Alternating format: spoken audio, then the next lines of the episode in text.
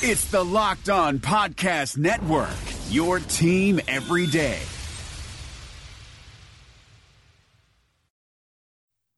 You are Locked On Packers, your daily Green Bay Packers podcast, part of the Locked On Podcast Network, your team every day. R E L A X. Relax. We're going to be okay. It is time. Feel like we can win the table. I really do. You are Locked On Packers, part of the Locked On Podcast Network, your team every day. I am Peter Bukowski, and I cover the Packers for SB Nation. I cover the NFL around the internet, and you can follow me on Twitter at Peter underscore Bukowski. You can follow the podcast on Twitter at Locked On Packers, like us on Facebook. You can subscribe to Locked On Packers on iTunes, on Spotify, on Google Play, wherever you find podcasts, you'll find Locked On Packers, the number one show for the Green Bay Packers in the state of Wisconsin in the show. For fans who know what happened, they want to know why and how. We are here on Thursday of free agency week, and free agency has officially opened, even though for Packer fans, it is maybe over at this point. Though we did get a little bit of action on Wednesday evening, Wednesday early afternoon. We, we got some stuff, so there will be actual Packer related stuff to talk about today, not just a recap. Even though there were not any free agent signings, Green Bay did announce that they're going to be tendering Geronimo Allison. They did not tender Kentrell Brice, and they re signed Marcedes Lewis. We're going to talk about all of that. We are also going to talk about some of the things that happened in free agency that could be relevant to Green Bay. We're going to talk a little bit about how what happened in free agency may or may not impact the draft, but let's start with Nick Perry because this is uh, one of those things that is football nerdy interesting to me that I don't think is going to be heavily covered elsewhere. And I want you to be the smartest Packer fan you can. You may not think it's as interesting as I do, but you may have questions about it. You may wonder why are they doing it this way? Because we heard all offseason, I said on the show that the move with Nick Perry is to cut him and designate him as a June 1 release. And the reason you do that is because they could have saved almost $11 million on the 2019 cap by doing it that way because you can spread out the guaranteed money that was remaining on Nick Perry's deal. You could have spread it out over two seasons rather than eating it all in 2019. Instead, they'll only save 3.3 million on the cap in 2019. Well, why did they do this? They did this for what I think is a fascinating reason. When you look at the four deals Green Bay signed earlier in the week, and those have all been announced now, and we've been able to see how they look, what the substance of those contracts are. They're even more team friendly than we thought. It's it's really amazing what Russ Ball did with the the structure of these contracts, and they're all structured somewhat similarly, with very low cap hits early that that gradually get a little bit bigger, and in in some cases a lot bigger. You can spread out. Remember the cost of guaranteed money on the salary cap. So that money the Packers have to pay in cash. So they're going to have to give Za'Darius Smith 20 million as a signing bonus in cash, but they can spread that out over the course of his contract a little bit each year. Well, if you have base contracts that are small, that money still goes to that player. So the player is happy because they're getting a fat check. But in year one, their base salary might only be a million dollars. But they're still getting their cash inflow is still this whole big thing. So, what Green Bay was able to do is Russ Ball manipulated the numbers such that in 2019, tens of millions of dollars in contracts over the course of the life of those contracts, and they only count about half of the cap space that Green Bay had to spend this offseason. They only accounted for about 18 million in cap because of the structure, because of the 2019 structure. So then, when you go back to Nick Perry and you wonder why they decided to eat this whole dead cap charge in 2019, this is the reason. They were able to do this, eat Nick Perry's number, get, get all of these cap numbers for these players low so that all together the money ends up being about what it could have been. And then next year, when they don't have as many contracts on the books, when Nick Perry's contract comes off entirely and they have to do things like pay David Bakhtiari, they're going to have money to do that. And it's not just kicking the can down the road. And that's something that I've heard from a lot of fans. Isn't that what they're doing? Just kicking the can down the road. It is and it isn't. The player is still getting that money, and the Packers are still going to have to pay the guaranteed money on the terms in the contract. As I said yesterday, if Za'Darius Smith and Preston Smith are playing on the contracts that they signed in year three and year four, it's because they were really good. And if they are really good, in all likelihood, after two seasons, you renegotiate those deals, you extend them, and create more cap space in the near term. This is why I always say the cap is fake because it can always be manipulated, it can always be changed. And the other other reason why it's not really kicking the can down the road is because the salary cap goes up 10 million, 15 million every year. So right now, seeing a cap hit of a player for 16 million seems like a lot. But that percentage of the cap that that number is going to be in a year, 2 years, 3 years is smaller. So this is actually a smart way to structure contracts. They're probably going to pay out at least 2 if not 3 years on all of these deals. And as a Packer fan, you want them to pay them because that means those players are living up to those contracts. You want them to live up those to those contracts because it means they're playing well. And they can play well. But so if you're wondering why they did this with Nick Perry the way that they did, that that's the reason because what ended up happening is you know, you look at Billy Turner and you say, "Well, that's too much for a guy like that." I mean, you know, he might not even be a starter for the Packers. Okay, well, in year 1, he only counts 4.25 million on the cap. That's nothing. I mean, that's that's a below average offensive line starter is 4.25 million. But then it goes up 7.6 million, 8 million, 8 million. Well, if he's playing on those 2021 and 2022 numbers, it's because he's a starter and he's solid. And if he's not, then you can cut him after two seasons and all you're eating is $5 million of that signing bonus, a little less, four and a half million. So that's why you structure deals this way, so that after two or three years, if it's not working out, you can move on with minimal cap damage. Green Bay happened to have to move on to Nick from Nick Perry sooner than they wanted to, simply because he wasn't performing up to his contract. He couldn't stay on the field, and they were able, because Russ Ball is really good at this, they were able to manipulate these contracts, load them with incentives, use the they love to use roster bonuses specifically so that if they have to use the June 1 pill, they can. That's a limited option. You can't do that with everyone. They haven't had to use it because guys have mostly lived up to their contracts over the life of them. And these players can. But you use that that bonus and then the cap number so that if you have to designate them post June 1, you can spread that hit out. They haven't had to do it. Hopefully they don't have to do it. But the this is this is why we saw them handle that the way that they did because now that we know what these contracts look like, I have to reiterate it. They're even better than we thought initially. Uh, they're they're much less scary than the original numbers made them seem, and the Packers are going to have a decision to make in two seasons, you know, after they're done in the off season after 2020, and we'll see what happens.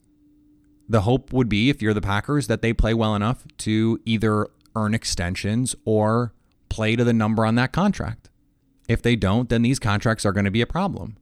But they're structured in a way that allows them to get out with minimal cap hit and really, what they did, the Packers, was they traded the cap hits for Nick Perry and Clay Matthews, turned them into Preston Smith and Za'Darius Smith, and got considerable upgrades.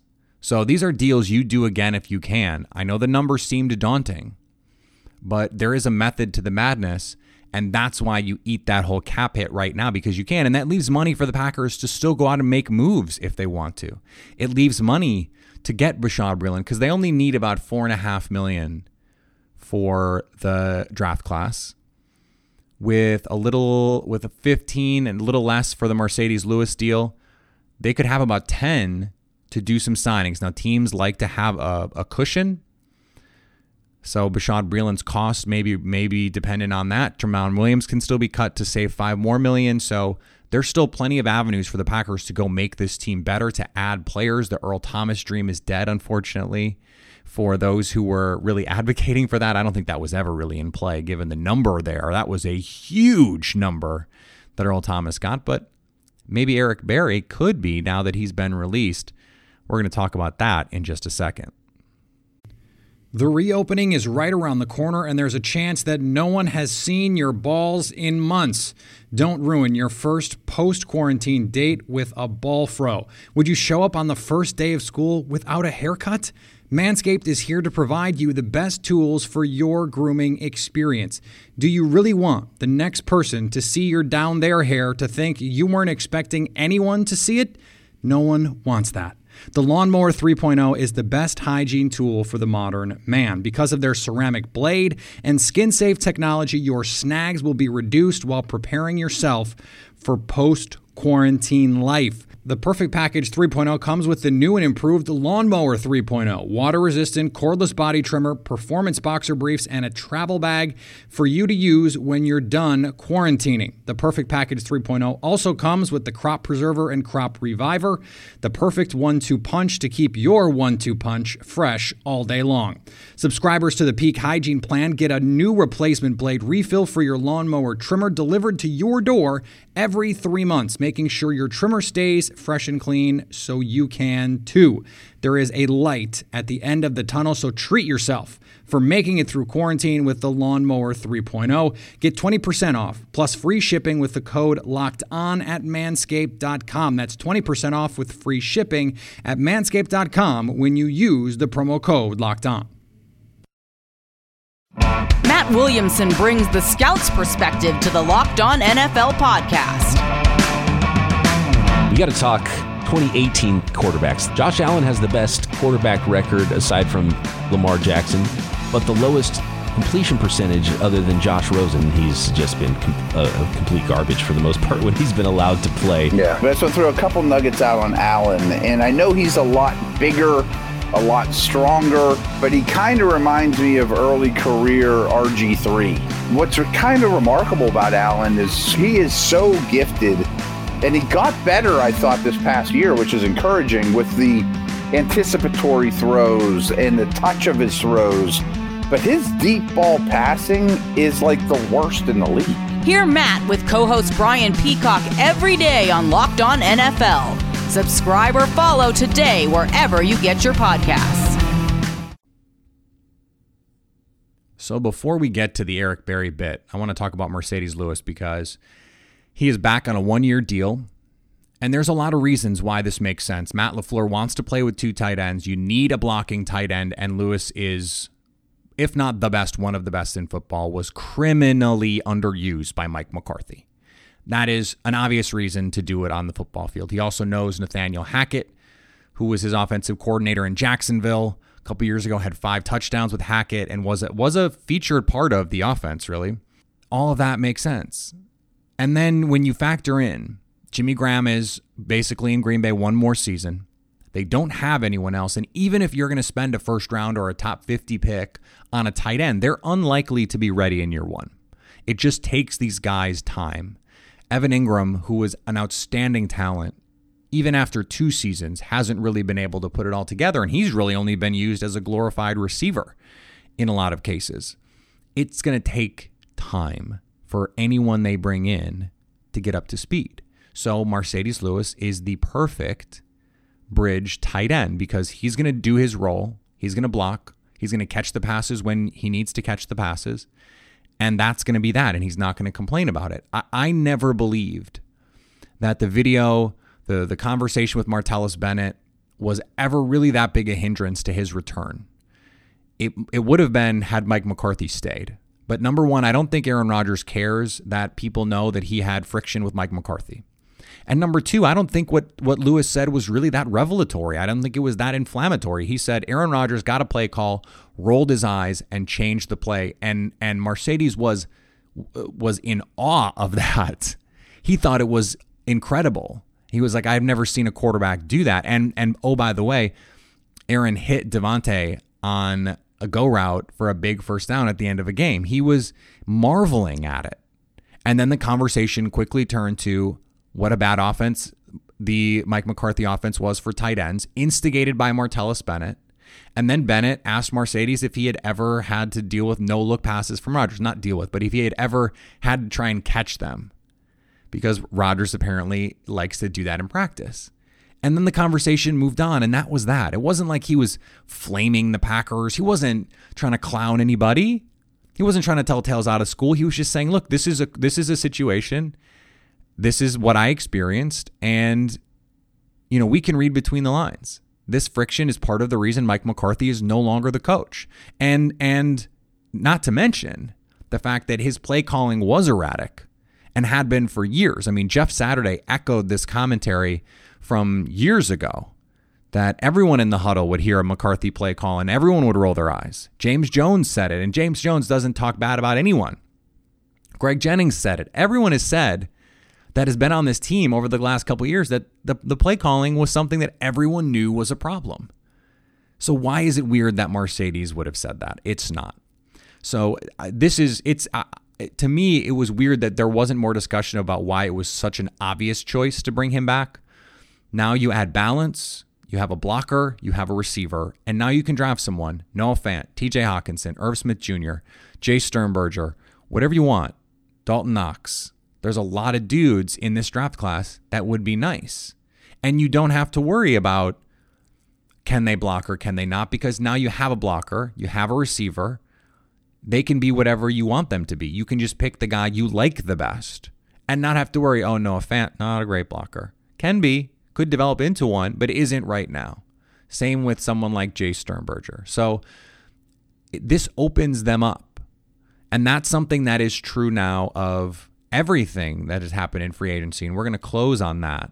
In the draft, their options are so wide open now. But speaking of options, the Packers had the option of offering Geronimo Allison a restricted free agent tender. They did. A little bit over $2 million. And coming off a groin injury, uh, that that seems reasonable. Now it is the restricted free agency is weird, and and I know it's complicated, and and even I had to refresh my memory on exactly how does this work again, because it it is a, a kind of a convoluted system, and and it's different than the NBA, which is where we usually see stuff like this happen. But if you sign a restricted free agent tender, then the team has the right of first refusal. So if a team tries to sign Geronimo Allison, which they can try to do, then the Packers have the right to match it. If they don't match it, then that team can have Allison.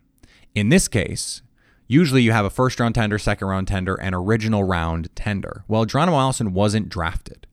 So if a team wants to give him a new contract, they don't have to give up anything to get him. So I I was openly advocating on Twitter for teams.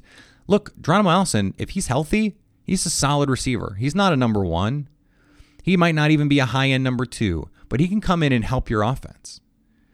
And I would much rather have Geronimo Allison at four million, five million even, than someone like John Brown at nine million, or some of the crazy contracts that have gone to these receivers. Allison is solid if unspectacular. And sometimes that's what you want. Just a guy that's going to come in, do his job, not demand the ball, and on third and 12, you you think he's going to be in his position on that backside dig route just in case your number one receiver isn't open. He's going to be there, and if you throw it to him, he's going to make the catch. That hasn't always been the case with him, but he developed. He was on pace to be a thousand yard receiver last year before he got hurt. And it's unfortunate that he got hurt because he probably would have got a nice payday in free agency. Green Bay would have put a tender on him, maybe even signed him to a new contract. But certainly if they would have given him a tender, a team could have could have very much put the pressure on Green Bay to match that contract. I don't know if they would have, but that would have certainly made things int- interesting. Now, coming off the groin injury, I find it hard to believe any other team is going to have much interest in trying to get into a bidding war with Green Bay about it. Not really a bidding war. You make an offer and Green Bay can match or not. But I, I just, it's such a big risk and such a low ceiling. You know, it's not like he's a super high upside guy that this could end up being a real value signing for Green Bay, at least on this one year deal. On the other side of the restricted free agent spectrum, Kentrell Brice, not even tendered. Not even tendered. That is an indictment of the way they handled the safety position last year when they went into it believing Kentrell Brice could be a starting player. And you look at it now, they traded HaHa Clinton Dix and they didn't even give $2 million to Kentrell Brice, who was an undrafted free agent. So, also, original round tender means he could be lost for nothing. All you had to do is give him a $2 million tender. And the backer said, nah. They really got this safety position wrong last offseason. Adrian Amos, as much as anything, is simply a reaction to that. They realized they had to do something. And it's not Kentrell Brice. And I'm I'm this is the smart thing to do you cut your losses. You don't double down and say, well, he started a bunch of games for us. Yeah, he was bad. Nothing personal against Kentrell, who seems like a nice guy. He's not a good NFL player and may not be an NFL player at all. Even on special teams, he's inconsistent as a tackler. He he's not particularly useful on the defense.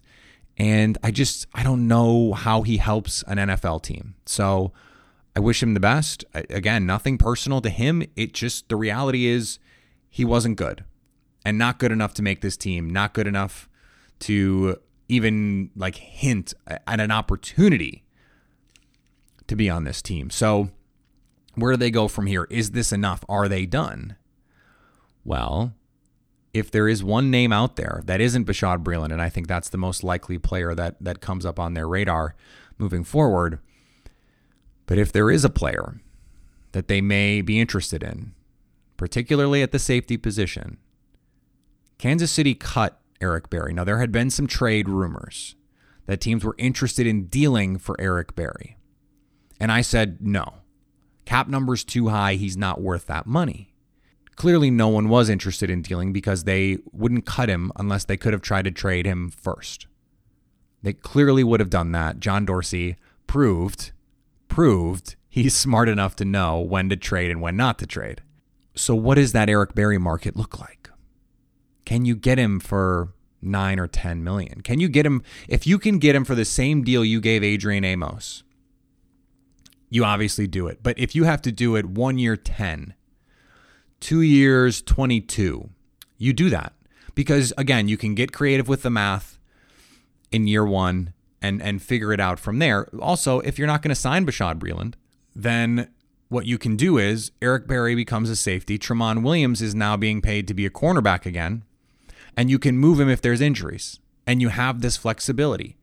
Berry and Amos are not ideal running mates necessarily, but the three of them with Tramon and his ability to cover in the slot, to play deep and play a little bit of everywhere, you could leave him at safety. Maybe you draft a corner and you feel good about the four or five guys you have plus Berry, plus Amos, plus Tramon. suddenly that secondary is looking really, really strong, really fortified. It's just something I think they should consider. It's something, you know, I think they will consider, frankly. They're going to call, they're going to find out what the price is because he can make them better. Even if it's just as an overhang defender, that big nickel safety who plays kind of linebacker, plays uh, a little bit in the intermediary zones, in the in the deep zone a little bit, and plays a little bit all over. Yeah, Eric Berry is not the guy he used to be, but an extra year removed from the Achilles, maybe he regains a half step and can be closer to the player we're used to seeing. That the guy that was a defensive player of the year type player, that guy's gone in all likelihood. But if he can get to 80% of that guy, 85% of that guy, he's still a really good player, still a really useful player, and certainly worth it to a team like Green Bay that's had such problems with safety, that has such a, a dearth of talent, is worth investigating. And if the price is right, I mean, if he's not going to get 13, which is what he was supposed to get on the cap this year, it sounds like uh, no team was willing to foot that cost. So it's got to be under that. So is it nine or is it 12? because that matters. And if the numbers are right, he certainly makes sense for the Packers. All right, I just want to end the show with a brief discussion on where this leaves the team as we look toward the draft. And a couple things on this. Number one, I don't think it changes really anything about the strategy because the strategy was always take the guy that improves your team the most. This is this is the hill that I will always die on. The smart way to draft is to take the player that maximally improves your team. Well, that calculation is now changed. So again, you it was it was never smart to just completely ignore need in pursuit of best player available because the best player is the best player for your team. Longtime listeners don't need to hear me do this speech again. but you can never have too many edge rushers. So if there is a big time edge rusher there at 12, you take him but it now opens the possibility of other players being equally impactful on that rookie deal. Because that's the that's the thing. Who can impact this team the most over the life of their contract? Because you don't want to be too short-sighted to just think okay well who can impact me the most in year 1 you have to accommodate growth you have to account for a learning curve in the NFL and you have to account for positional overhaul for fluctuation of roster and contracts and all of those things. So, who over the life of the rookie contract is going to impact this team the most? Well, now that they don't need an edge rusher, now that if they took an edge rusher in the first round, he's not going to come in and rush the passer 500 times in 2019. The impact of that player, likely over his rookie contract, is different than it would have been a week ago. So it opens up opportunities. I mentioned this because of the combine and all of the the fluctuation with edge talent and Jachai Polite falling down and Clelin Ferrell not testing as well athletically, it opened the door for some new possibilities. This opens the door even further. If if craziness was possible before now, there is the potential for chaos. Ed Oliver, sure. By the way, Ed Oliver should have always been the pick. Ed Oliver is one of the five best dudes in this class.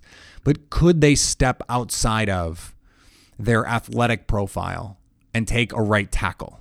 Is that more in play than it than it was before? Andre Dillard, if he's there, Jonah Williams, if he's if he's there, Jawaan Taylor, if he's there. Does this open the door for someone like Devin Bush? Do they love a safety? Could could someone like Chauncey Gardner Johnson really appeal to them there? I think it'd be a little bit of a reach, but not a huge one. Could they get a little wild and go TJ Hockenson or Noah Fant? Maybe. And and down the line.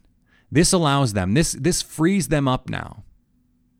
Because they don't have a glaring hole anywhere on the roster. This frees them up to say, well, the guy who can impact our team the most, because we don't need anyone to step right in and start for us, is just the best player, a true best player available. Now, that still takes into account positional value and you know fluctuation in roster. I mean, they're going to need a right tackle of the future. They need a tight end of the future. They they have not settled on a wide receiver of the future opposite Davante Adams. They could use another backup running back. They could use some added depth at inside linebacker and some versatility and playmaking in the safety room. They might consider another cornerback just to fortify the depth there. Another swing offensive interior offensive lineman. Could there be a defensive lineman to, you know, just really buoy that defensive front? All of this stuff is in play. There are a lot of options. So pick your favorite guy. Pick the guy that you see a future for on this team, in this defense, in this offense. And, you know, now someone like Parris Campbell, a little bit more raw. Brian Burns, a little bit more raw. It becomes easier to justify their talent relative to their polish when you don't think you need them to play right away. And that does necessarily, by the way, not a bad thing. That necessarily changes your thinking when that's not the case. When you have players that you think are going to have to play right away, you view them differently. And you should. Not that it should be the end all be all or that it should be the deciding factor, but it has to be a factor. It has to be a factor because lack of polish is a risk. And you have to be able to develop that and you have to be able to project that forward. So, practically speaking, it doesn't change your approach because what you want are the guys that are going to make you maximally improved. But now the, the net that you can cast for that to be the case is wider. And that should be music to Brian Gutekunst's ears because it means the potential of trading down. It means the potential of trading up. Now, if you like someone, you can target them because you don't feel like you have to fill a bunch of these other holes. You don't feel like you have to add bodies in all these locations. So, someone falls, you really like them, go up and get them. It frees them up so much to be aggressive and be patient, depending on on their position at the time.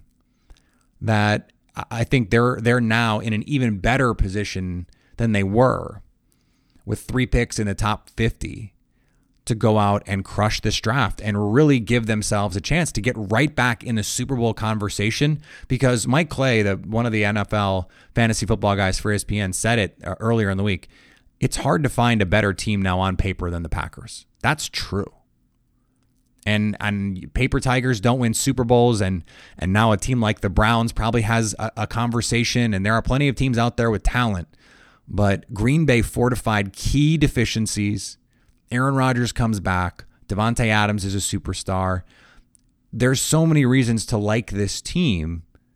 If you go out and have a home run draft you really could be talking about a two-year turnaround for brian gutekunst taking this team from you know a lot of turmoil and putting them back in Super Bowl contention. And, and wouldn't that be a thing? We certainly would have something to talk about.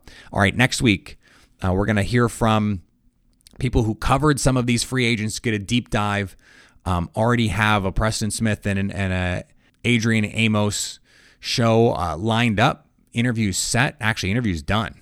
We are ready to go uh, for next week, and uh, we'll we'll try and cover news as best we can. If there's Packer news, we'll we'll break it as best we can, and we'll go through the week and we'll we'll get to some of these guys, and then we'll we'll turn our attention toward the draft because you know once we get through next week, you know it's a month out. And that means there's rumors to talk about. That means there's players to identify that could be potential Green Bay Packers targets. Un- unfortunately for us, the widening of the net makes things much more complicated for that. So we may have to discuss a lot more players. I guess that means more content, which is great for you. So we'll keep on doing that. We are record breaking this week. Absolutely crushed the biggest day in Locked On Packers history yesterday. Uh, absolutely massive numbers. We charted on the iTunes top 100. In fact, we were 69. That was the highest I saw it get to. But I mean, we were in the top 100 ahead of you know, titans of the industry, Rich Eisen and Ryan Russillo and Katie Nolan and Brian Windhorst and just some really awesome, awesome podcasts that are out there. So that was really cool to see. Thank you guys so much for your support. This has been uh, really an awesome journey this off season and, and the growth that we've seen already. So let's keep it up. Let's keep pushing forward um, because the Packers are. And they have they have made it clear that they are going to be an interesting team in all facets of the NFL calendar. So that's why you're here. That's why you're following along. Speaking of following, you can follow me on Twitter at Peter underscore Bukowski. Follow the podcast on Twitter at Locked On Packers. Like us on Facebook. Subscribe on iTunes, on Spotify. Leave us a review, a five star rating. It really helps us spread the word about the show. And anytime, I promise we'll do another mailbag soon. Uh, anytime you want to hit us up on the Locked On Packers fan hotline, you can do that 920 341 3775 because even in the offseason, you have to stay locked on Packers.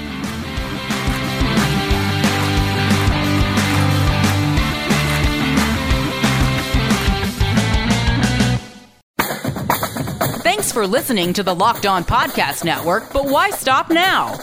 Check out the daily Locked On Podcast Network for your favorite college team. Find it right now in your favorite podcast app and be sure to subscribe or follow so you never miss an episode.